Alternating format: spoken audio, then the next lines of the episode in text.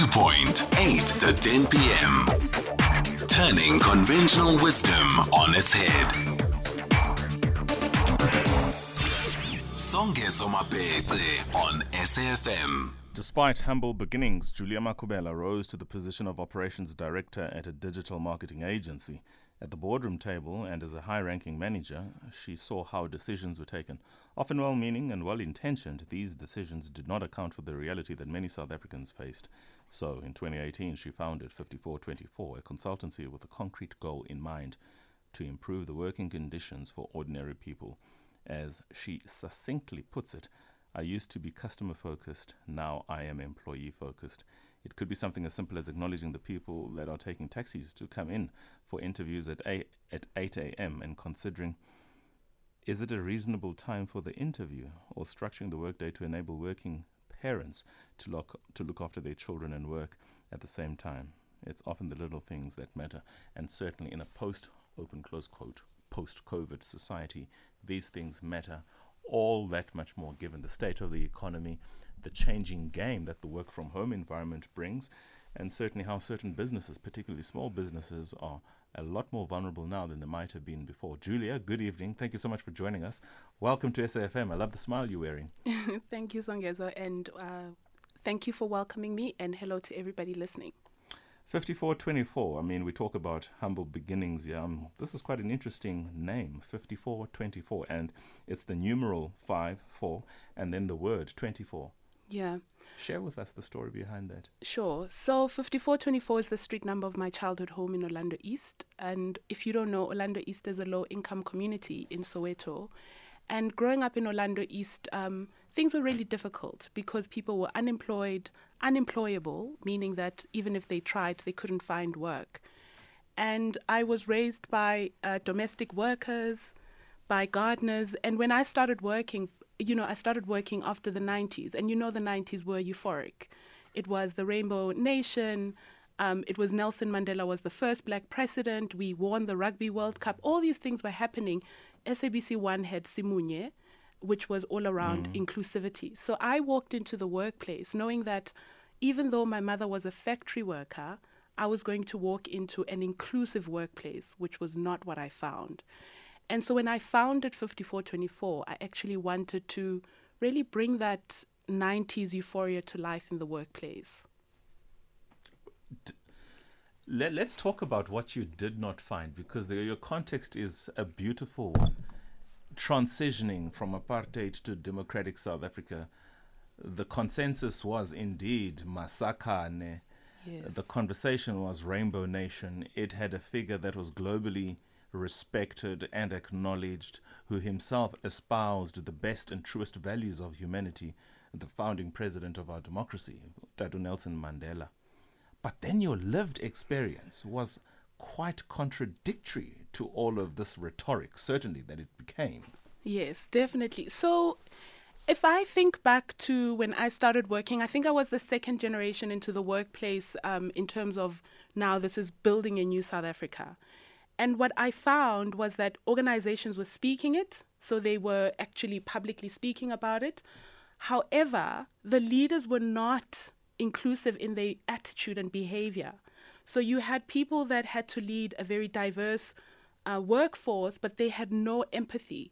Mm. So they there was no understanding that I come from a family where I don't have mentors. I don't know how to navigate this workplace. I didn't even have money for my first month coming in, hey? So I had to hustle for money. So the workplace wasn't really designed for diverse people and people that might be the first generation um, earner like I was, who might have black tax, which is what I had. And so when I became an operations director, what was shocking to me, which shouldn't have been, was how there were younger people who had similar experiences. They mm-hmm. were the mm-hmm. first in their family.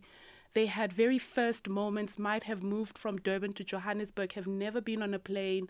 And suddenly they have to navigate this workplace and they have no manual. They have no one at home who can give them practical advice. And that trial and error that becomes their manual at times then becomes career limiting. Yes. More particularly, say, in your established professions, say the legal system, you got to do your articles, after which only then are you retained. The similar thing for articles in the accountancy profession, just to mention two examples that are immediate to me. I don't imagine it would be too different, if at all, in other industries, in that your first job really is probably going to be your most ever difficult job because the transition is great. You are young. Then we encounter all of these socio-economic issues Mm. that then define who you are as you present at work. Let's then talk about what you found. Let's talk about these biases that corporations have, not necessarily because they mean mm. ill. At times, of course, they do. I mean, there are many anecdotes that many at home who are listening to this conversation might well and truly pick up the phone and share with us. And I do invite those, if there are any out there. But the reality is, people can only prepare against their circumstance, against their socialization, against their experience, Yes. against what is familiar to them, against what they know, Yes. and not about anything else that is not their culture, not their system, not their ways of life, not their experience, not their outlook. yeah. And that dichotomy then becomes something that is a political hot potato in the workplace. Mm. So speaking of the the biases, there's there's I guess let's group them into two. There's cognitive, which is what you're speaking about. We come from a a person might come from a certain culture, a racial group, um, might think of women a certain way, and that builds like your mental biases. And then there are institutional biases. And the difference is that institutional biases are things that seem like they normal, like as, as an example, English seems like a normal business language. And so what happens is we have then an accent bias. So if somebody has a an accent that is uh, linked to their indigenous language, they might be seen as if they're not intelligent. And by and the converse to that, sorry to interrupt you, Mm. is somebody who has an accent like me will be thought to be intelligent. Yes. Nothing could be further from the truth, as it were. Right, yeah. And so that that informs um, hiring decisions, that informs promotion decisions, that informs performance management decisions. And so these biases not only do they live in our heads, but then they inform the decisions that are made. Who do I invite? Who do I mentor? Um, who becomes the person that I advocate for when I'm in meetings? And so yeah, they live inside our heads, but they also live in institutions and how and the outcomes. So when I started working, um, as an example, what what corporate looked like, which I still think it does in my work, is a cappuccino. So very brown at the bottom, white at the top with sprinkles of brown. And and the reason why it doesn't change is because of affinity bias. So we prefer people who are similar to us. So if I'm going to mentor and promote and advocate, I'm going to advocate for someone similar to me. So that cappuccino model doesn't ever change. Tell me, would it be any different if the converse were true? In other words, the cappuccino had milk at the bottom and the espresso itself was at the top and the cream was made out of cocoa and it was this foamy, beautiful thing with sprinkles of white sugar. Is it possible for a scenario like that? Sure. Yeah, definitely. Um, and your question is such an important question because we can so without self-awareness so if individuals are not self-aware they're not managing their biases we too can we too can i guess using the word oppress others loosely um, so that that could happen definitely definitely. We're running out of time here, but the essence of this conversation then becomes how do we empower you, Julia, when you entered your job? There is a Julia out there right now. For that matter, when I went to do my article, CDH in Cape Town 2010, I mean, I'd gone through the Model C system, I'd gone to um, previously Black University Fort Hare, I just concluded my master's at Stellenbosch, if you like, so I had the spectrum. But when I went to that workplace, mm. it became pretty clear pretty quickly.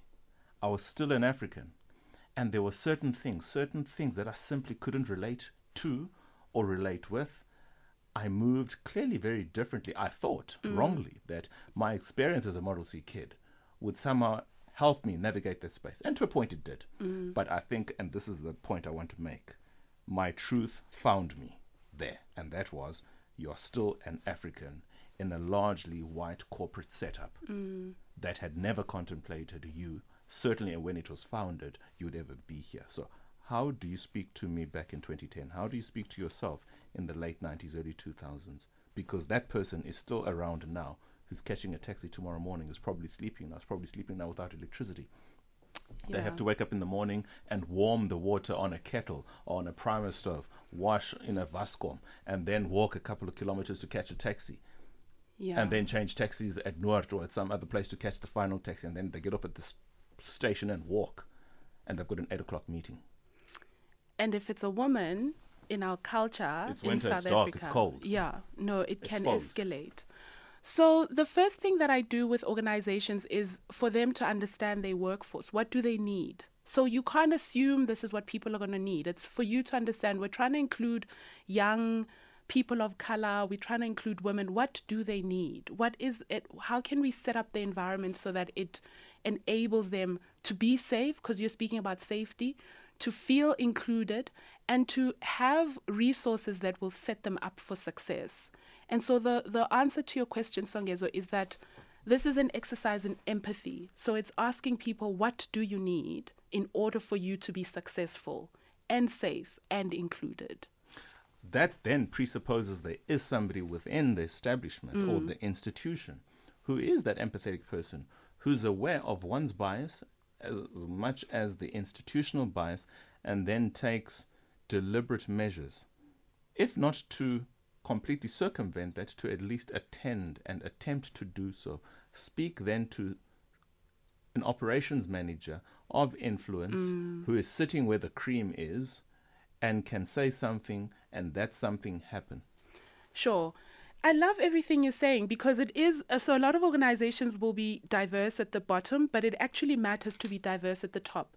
And when you are a, per- a person in position of power, which is something that I had to learn, is to lean into those uncomfortable conversations where some people might not understand what you're speaking about, but really investing time and energy into educating them around if we want to win talent, if we want to become an employer of choice, mm-hmm. we need to understand people.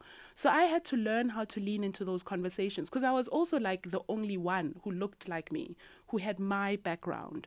So I had to learn how to have these powerful, uncomfortable conversations around if we really want to attract South African talent, the majority are going to come from circumstances that us sitting on this table are not necessarily going to understand, and we need to.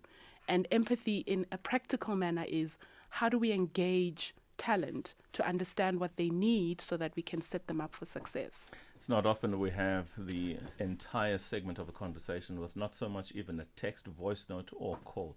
One of two things is true. This was the perfect conversation, well pitched, well balanced, and you left nothing on the table, so you satisfied every inquiry that might have been at home. Or, which absolutely is not true, this was a complete dog show. Julia, thank you very much for your time. We do appreciate that, and thank you for sharing your experience as eloquently and as genuinely as you did.